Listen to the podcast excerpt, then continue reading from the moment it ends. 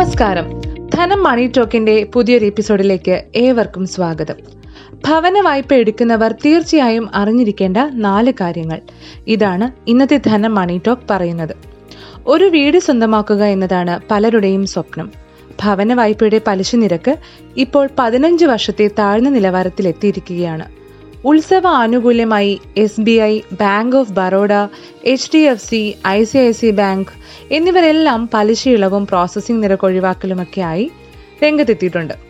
ഭവന വായ്പ എടുക്കാനുള്ള തീരുമാനം ഏറ്റവും വലിയ സാമ്പത്തിക ബാധ്യത ഏറ്റെടുക്കാനുള്ള തീരുമാനം കൂടിയാണ്. സാധാരണ പത്ത് മുതൽ ഇരുപത്തഞ്ച് വർഷം വരെ കാലാവധിയിൽ തുല്യ മാസത്തവണകളായാണ് ഭവന വായ്പ തിരിച്ചടയ്ക്കേണ്ടത്.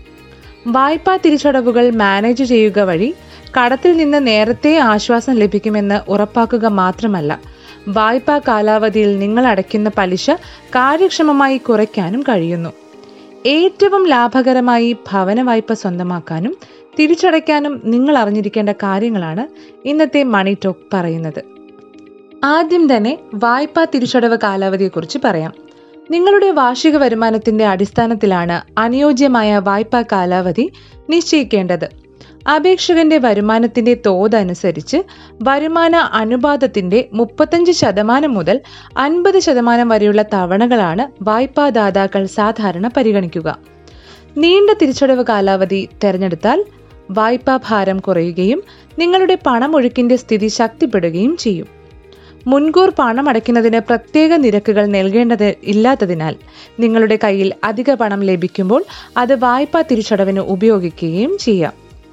അടുത്തത് മുൻകൂറായി അടയ്ക്കുന്ന തുകയെക്കുറിച്ച് പറയാം. മുൻകൂറായി അടയ്ക്കുന്ന തുക അല്പം കൂടുതലായി സ്വരുക്കൂട്ടി അടയ്ക്കുക എന്നത് പലിശ തുക കുറയ്ക്കാനുള്ള മികച്ച വഴിയാണ്. ദീർഘകാല ബാധ്യത കുറയ്ക്കാനും ഇതുവഴി സാധിക്കും. ഫ്ലോട്ടിംഗ് നിരക്കിലുള്ള വായ്പകൾക്ക് ബാങ്കുകൾ അഥവാ ഭവന വായ്പാ കമ്പനികൾ ഭാഗിക പണമടവിനോ മുൻകൂർ പണമടവിനോ പ്രത്യേക നിരക്ക് ഈടാക്കുന്നില്ല എന്നത് പ്രയോജനപ്പെടുത്താം.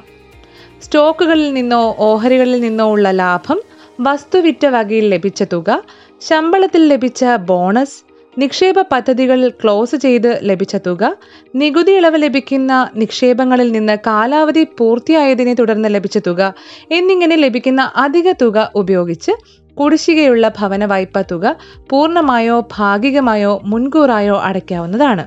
അടുത്തത് നിരവധി പേർക്കുള്ള ഒരു സംശയത്തിന് മറുപടിയാണ്. അതായത് കുറഞ്ഞ പലിശ നിരക്കിലുള്ള ബാങ്കിലേക്ക് തങ്ങളുടെ വായ്പ മാറ്റാൻ സാധിക്കുമോ എന്നത് തീർച്ചയായും സാധിക്കും. എന്നാൽ ചില കാര്യങ്ങൾ നിങ്ങൾ പ്രത്യേകം ശ്രദ്ധിച്ചിരിക്കണം. നിങ്ങളുടെ ഭവന വായ്പാ പലിശ അധികമാണെങ്കിൽ വായ്പയുടെ ബാക്കി അടവ് തുക പൂർണമായും കുറഞ്ഞ പലിശ നിരക്കിലും കൂടുതൽ മികച്ച വ്യവസ്ഥകളും നിബന്ധനകളും ഒക്കെയുള്ള മറ്റൊരു വായ്പാദാതാവിലേക്ക് മാറ്റാൻ കഴിയുന്നതാണ്. ബാങ്കുകളും ഭവന വായ്പാ കമ്പനികളും വ്യത്യസ്ത ഇടവേളകളിലാണ് വായ്പാ നിരക്കുകൾ കുറയ്ക്കുന്നത് എന്നതിനാൽ പലിശ നിരക്കിലുണ്ടാകുന്ന മാറുന്ന പ്രവണതകൾ സസൂക്ഷ്മം നിരീക്ഷിച്ച് വേണം തീരുമാനം കൈക്കൊള്ളാൻ. നിങ്ങളുടെ നിലവിലെ വായ്പാദാതാവിനെ സമീപിച്ച് പലിശ നിരക്ക് കുറയ്ക്കാൻ ആവശ്യപ്പെടുകയാണെങ്കിൽ അതുതന്നെയാണ് ഏറ്റവും ഉചിതം. കാരണം വായ്പ മറ്റൊരു ദാതാവിലേക്ക് മാറ്റുമ്പോൾ അധിക ചെലവും നടപടിക്രമങ്ങളുമെല്ലാം പൂർത്തിയാക്കേണ്ടി വരും. അവസാനത്തെ പ്രധാന പോയിന്റാണ് ഇനി പറയുന്നത്. മാസത്തവണകൾ മുടക്കരുത് എന്നത്. ഇതെല്ലാവർക്കും അറിയാം. എങ്കിലും പലർക്കും ഇത് സാധിക്കാറില്ല എന്നതുകൊണ്ട് തന്നെ ഈ പോയിന്റ് നമുക്ക് വിട്ടുകളയാൻ പറ്റില്ല.